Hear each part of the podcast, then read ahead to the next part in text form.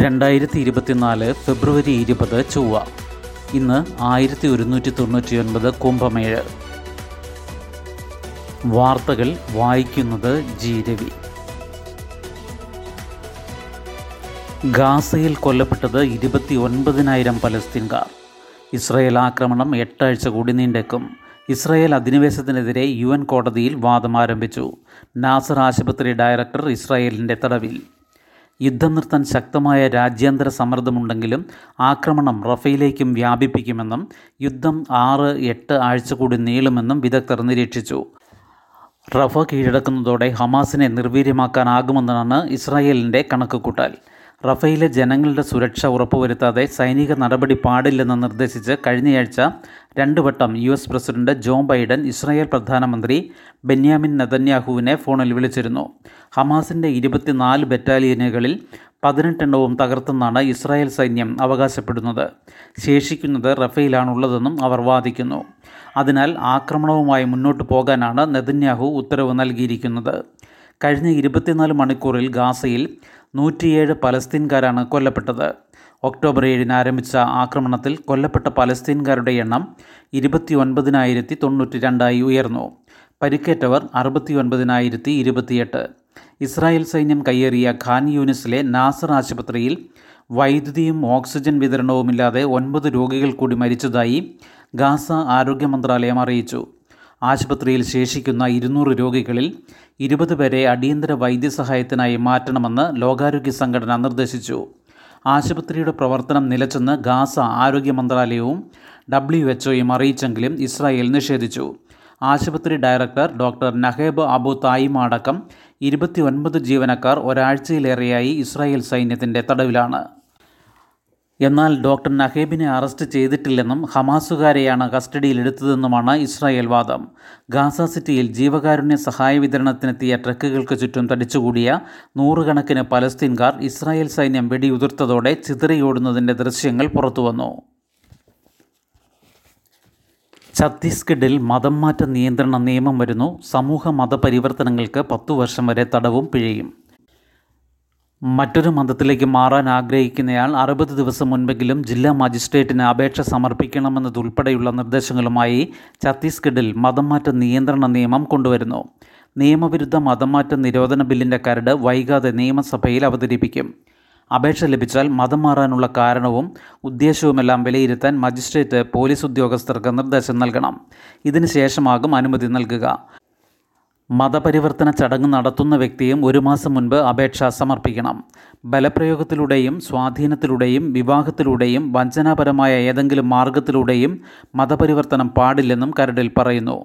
ഇത്തരത്തിലാണ് മതപരിവർത്തനം നടത്തുന്നതെന്ന് വ്യക്തമായാൽ നിയമവിരുദ്ധമായി കണക്കാക്കും. മതം മാറിയ ശേഷം അറുപത് ദിവസത്തിനുള്ളിൽ മറ്റൊരു സാക്ഷ്യപത്രം വ്യക്തി നേരിട്ട് സമർപ്പിക്കണം. ഇത് നൽകാതിരുന്നാലും മതം മാറ്റം നിയമവിരുദ്ധമായി കണക്കാക്കും. ഈ സാക്ഷ്യപത്രങ്ങൾ ജില്ലാ ആസ്ഥാനത്തെ നോട്ടീസ് ബോർഡിൽ പ്രദർശിപ്പിക്കണം ചെയ്യണമെന്നും രജിസ്ട്രി സൂക്ഷിക്കണമെന്നും കരടിൽ നിർദ്ദേശിക്കുന്നു. ഉറപ്പിന് കാത്ത് കർഷക മാർച്ച് നാളെ രാവിലെ വരെ നിർത്തി. കേന്ദ്ര സർക്കാർ ഉറപ്പുകൾ രേഖാമൂലം നൽകിയ ശേഷമേ സമരം അവസാനിപ്പിക്കുന്നതിനെക്കുറിച്ച് ആലോചിക്കൂവെന്ന് കർഷക സംഘടനകൾ വ്യക്തമാക്കി. താങ്ങുവില മാത്രമല്ല എല്ലാ ആവശ്യങ്ങളിലും പരിഹാരം കാണണമെന്നും കേന്ദ്രത്തെ അറിയിച്ച് കർഷകർ ഇതിനുവേണ്ടി നാളെ രാവിലെ വരെ സമയം അനുവദിച്ചു. ദില്ലി ചലോ മാർച്ച് അതുവരെ നിർത്തിവെക്കാനും പഞ്ചാബ് ഹരിയാന അതിർത്തിയിൽ തുടരാനും സമരത്തിന് നേതൃത്വം നൽകുന്ന സംയുക്ത കിസാൻ മോർച്ച തീരുമാനിച്ചിട്ടുണ്ട്. National cooperative consumers federation national agri cooperative marketing federation എന്നിവയുമായി അഞ്ച് വർഷത്തെ കരാറുണ്ടാക്കി തുവര ഉഴുന്ന് ചുവന്ന പരിപ്പുകൾ ചോളം എന്നിവ താങ്ങുവില നൽകി വാങ്ങാമെന്ന് കേന്ദ്രം ഞായറാഴ്ച നടന്ന ചർച്ചയിൽ അറിയിച്ചിരുന്നു. കോട്ടൺ കോർപ്പറേഷനും സമാനമായ കരാറുണ്ടാക്കി അഞ്ച് വർഷത്തേക്ക് പരുത്തി വാങ്ങാമെന്നായിരുന്നു വാഗ്ദാനം. എന്നാൽ താങ്ങുവില ആവശ്യമുള്ള ഇരുപത്തി മൂന്ന് ഉൽപ്പന്നങ്ങളിൽ അഞ്ചെണ്ണത്തിന് മാത്രം ഇത് വാഗ്ദാനം ചെയ്യുന്നത് ശരിയല്ലെന്ന് വ്യക്തമാക്കി എസ് കെ എം കേന്ദ്രത്തിന്റെ നിർദ്ദേശം തള്ളി. വായ്പ എഴുതിത്തള്ളൽ വൈദ്യുതി നിരക്ക് എന്നിവയിലൊന്നും കേന്ദ്രം വ്യക്തമായ നിലപാട് അറിയിച്ചില്ലെന്നും പ്രതിഷേധക്കാർ വ്യക്തമാക്കി. സർക്കാർ അനുകൂല തീരുമാനമെടുത്തില്ലെങ്കിൽ നാളെ രാവിലെ പതിനൊന്നിന് ദില്ലി ചലോ മാർച്ച് പുനരാരംഭിക്കാനാണ് തീരുമാനം. സമരരംഗത്തുള്ള കിസാൻ മസ്ദൂർ സംഘർഷ സമിതി എസ് കെ എം എന്നിവയ്ക്ക് പുറമെ ഭാരതീയ കിസാൻ യൂണിയൻ ഉൾപ്പെടെയുള്ള സംഘടനകളും നാളെ പ്രതിഷേധം നടത്തും. ഇതിനിടെ പഞ്ചാബ് മുൻ മുഖ്യമന്ത്രി അമരീന്ദർ സിംഗിന്റെ പാട്യാലയിലെ വസതിക്ക് മുന്നിൽ പ്രതിഷേധം നടത്തുകയായിരുന്ന നരീന്ദർപാൽ സിംഗ് എന്ന കർഷകൻ ഹൃദയാഘാതത്തെ തുടർന്ന് മരിച്ചു. കർഷക സമരത്തിനിടെ മരിക്കുന്ന മൂന്നാമത്തെയാളാണ് ഇദ്ദേഹം. മണിപ്പൂർ ആയുധം കവർന്നതിൽ അന്വേഷണം. മണിപ്പൂരിൽ ഇന്ത്യ റിസർവ് ബറ്റാലിയൻ ക്യാമ്പിൽ നിന്ന് ആയുധങ്ങൾ കവർന്ന സംഭവത്തെക്കുറിച്ച് മജിസ്റ്റീരിയൽ അന്വേഷണത്തിന് സർക്കാർ ഉത്തരവിട്ടു. ഈ മാസം പതിമൂന്നിനാണ് ആയുധങ്ങൾ കവർന്നത്. ചുരാചന്ദ്പൂരിൽ എസ് പി ഓഫീസിനും മിനി സെക്രട്ടേറിയറ്റിനും നേരെ ജനക്കൂട്ടം നടത്തിയ ആക്രമണത്തെക്കുറിച്ചും മജിസ്റ്റീരിയൽ അന്വേഷണത്തിന് ഉത്തരവിട്ടിട്ടുണ്ട്. ചുരാചന്ദ്പൂരിൽ രണ്ടുപേർ സുരക്ഷാ ഉദ്യോഗസ്ഥരുടെ വെടിവയ്പ്പിൽ കൊല്ലപ്പെട്ടിരുന്നു. കുക്കി ഗോത്രമേഖലയായ ചുരാചന്ദ്പൂരിലും ഫെർസ്വാളിലും ജീവനക്കാരുടെ സർക്കാർ ഓഫീസ് ബഹിഷ്കരണം പിൻവലിച്ചു. ചുരാചന്ദ്പൂരിലെ കലക്ടറും എസ് പിയും ജില്ല വിട്ട് പുറത്തു പോകണമെന്ന ഗോത്ര സംഘടനകളുടെ ആവശ്യം നിരാകരിച്ചതിനെ തുടർന്നാണ് സർക്കാർ ഓഫീസുകളിൽ നിന്ന് വിട്ടുനിൽക്കാൻ കുക്കി സംഘടനകൾ ജീവനക്കാരോട് ആവശ്യപ്പെട്ടത്. ഇന്നലെ രണ്ട് ജില്ലകളിലും സർക്കാർ ഓഫീസുകൾ അടഞ്ഞുകിടന്നു. കലക്ടറും എസ് പിയും ജില്ല വിട്ടുപോകണമെന്ന നിർദ്ദേശവും ഗോത്ര സംഘടനകൾ പിൻവലിച്ചിട്ടുണ്ട്. എന്നാൽ ഇരുവരും സുരക്ഷ ഉറപ്പാക്കണമെന്നും അനിഷ്ട സംഭവങ്ങളുണ്ടായാൽ ഉത്തരവാദികളല്ലെന്നും ഇൻഡിജനസ് ട്രൈബൽ ലീഡേഴ്സ് ഫോറം പറഞ്ഞു. കുക്കി വംശജനായ ഹെഡ് കോൺസ്റ്റബിളിനെ സസ്പെൻഡ് ചെയ്തതിനെ തുടർന്നാണ് ചുരാചന്ദ്പൂരിൽ സമരം ആരംഭിച്ചത്. ഡ്രൈവിംഗ് ടെസ്റ്റ് രീതി മാറ്റുന്നു. മെയ് ഒന്ന് മുതൽ പുതിയ ഡ്രൈവിംഗ് ടെസ്റ്റ് രീതി നടപ്പാക്കുന്നു. കാറുകളും മറ്റ് ചെറിയ വാഹനങ്ങളും ഉൾപ്പെടുന്ന ലൈറ്റ് മോട്ടോർ വാഹനങ്ങൾക്കാണ് ഡ്രൈവിംഗിൽ ടെസ്റ്റിൽ പുതിയ പരിഷ്കാരം. കമ്പികുത്തി റിബൺ എച്ചും റോഡിലെ ഡ്രൈവിംഗ് സ്കില്ലുമാണ് നിലവിൽ ടെസ്റ്റിന്റെ ഭാഗമായുള്ളത്. ഇനി മുതൽ ടാർ ചെയ്തോ കോൺക്രീറ്റ് ചെയ്തോ സ്ഥലം ഒരുക്കിയ ശേഷം വരകളിലൂടെ വേണം ഡ്രൈവിംഗ്. മോട്ടോർ വാഹന വകുപ്പിന് പത്ത് ടെസ്റ്റിംഗ് സ്റ്റേഷനുകളാണ് സ്വന്തമായിട്ടുള്ളത്. കളിസ്ഥലവും ആരാധനാലയങ്ങളും ഉൾപ്പെടെ ഗ്രൗണ്ടുകളും പുറമ്പോക്ക് ഭൂമിയുമാണ് ബാക്കിയുള്ള ഡ്രൈവിംഗ് ടെസ്റ്റിനായി ഉപയോഗിക്കുന്നത്. സർക്കാരിന്റെ സാമ്പത്തിക സ്ഥിതി പരിതാപകരമായതിനാൽ ടെസ്റ്റിംഗ് സ്ഥലം സജ്ജമാക്കേണ്ടത് ഡ്രൈവിംഗ് സ്കൂളുകളാണെന്നാണ് മന്ത്രി നിർദ്ദേശിച്ചിട്ടുള്ളത്. കേന്ദ്രത്തോട് സുപ്രീം കോടതി വനഭൂമി എത്രയെന്ന് വ്യക്തമാക്കണം. ഏപ്രിൽ പതിനഞ്ചിനകം വെബ്സൈറ്റിൽ നൽകണം. സംസ്ഥാനങ്ങൾ മാർച്ച് മുപ്പത്തി ഒന്നിനകം വിവരം കേന്ദ്രത്തിന് നൽകണം. ഓരോ സംസ്ഥാനത്തെയും മൊത്തം വനഭൂമി സംബന്ധിച്ച വിവരങ്ങൾ ഏപ്രിൽ പതിനഞ്ചകം വനം പരിസ്ഥിതി മന്ത്രാലയത്തിന്റെ വെബ്സൈറ്റിൽ പ്രസിദ്ധീകരിക്കണമെന്ന് സുപ്രീം കോടതി നിർദ്ദേശിച്ചു.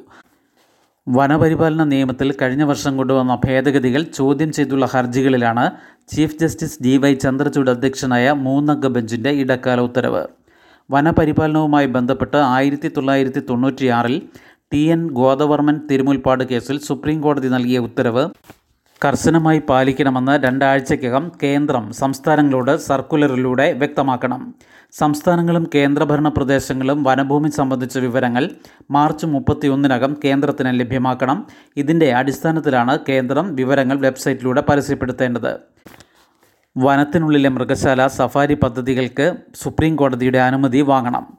നിയമ ഭേദഗതി പ്രകാരം രൂപീകരിച്ച പുതിയ വിദഗ്ധ സമിതിക്ക് സംരക്ഷിക്കപ്പെടേണ്ടതെന്ന് തോന്നുന്ന വനഭൂമിയുടെ പരിധി വിപുലീകരിക്കാൻ സ്വാതന്ത്ര്യമുണ്ടായിരിക്കും. കാട്ടാനകൾ എന്തുകൊണ്ട് നാട്ടിലേക്ക് ഇറങ്ങുന്നു കാട്ടാനകൾ കാടിറങ്ങാനുള്ള കാരണങ്ങളെക്കുറിച്ച് ഡബ്ല്യു ഡബ്ല്യു എഫ് അതായത് world wide fund for nature India നടത്തിയ പഠനത്തിലെ കണ്ടെത്തലുകൾ ഏറെ പ്രധാനമാണ്. കാട് ചുരുങ്ങി വരുന്നത് മൂലം ആവാസ മേഖലയിലുണ്ടായ ശിഥിലീകരണം. അധിനിവേശ സസ്യങ്ങളും ഏകവിളത്തോട്ടങ്ങളും ഉണ്ടാക്കിയ ഭക്ഷണ ലഭ്യത കുറവ്. വനത്തോട് ചേർന്നുള്ള കൃഷിവിളകൾ മാറിയത് കടുത്ത ചൂടും കാലാവസ്ഥാ വ്യതിയാനവും മൂലം മഴയളവിലും മഴ പെയ്ത്തിലുമുണ്ടായ മാറ്റം. വനത്തോട് ചേർന്നുള്ള ഭൂവിനിയോഗത്തിലെ മാറ്റം. വയനാട്ടിൽ എഴുപത്തിയഞ്ച് പോയിന്റ് എട്ട് അഞ്ച് ശതമാനം കൃഷിനാശമുണ്ടാക്കുന്നതും കാട്ടാനകളാണെന്നാണ് കേരള ഫോറസ്റ്റ് റിസർച്ച് ഇൻസ്റ്റിറ്റ്യൂട്ടിന്റെ പഠനത്തിലെ കണ്ടെത്തൽ. കാട്ടുപന്നി പത്ത് പോയിന്റ് നാല് ശതമാനവും കാട്ടുപോത്ത് ഒൻപത് പോയിന്റ് ഏഴ് ശതമാനവും കൃഷി നശിപ്പിക്കുന്നു. കാട്ടാനകൾ നശിപ്പിച്ചിരുന്നതിലേറെയും നെൽകൃഷിയാണ്. എന്നാൽ വയനാട്ടിലെ നെൽപ്പാടങ്ങൾ പതിയെ വാഴകൃഷിക്ക് വഴിമാറി. കൊയ്ത്ത് തുടങ്ങുന്ന ഓഗസ്റ്റ് നവംബർ മാസങ്ങളിൽ കൂടുതലായി ഉണ്ടായിരുന്ന വന്യജീവി ശല്യം വാഴ പോലുള്ള വിളകൾ വ്യാപകമായതോടെ വർഷത്തിൽ എല്ലാ സീസണിലും ഉണ്ടായി. കൃഷിരീതികളിലുണ്ടായ മാറ്റവും ആനത്താരകളിലെ കയ്യേറ്റങ്ങളും കാട്ടാനകളുടെ കാടിറക്കത്തിന് കാരണമായി പറയുന്നു. ശുഭദിനം. നന്ദി.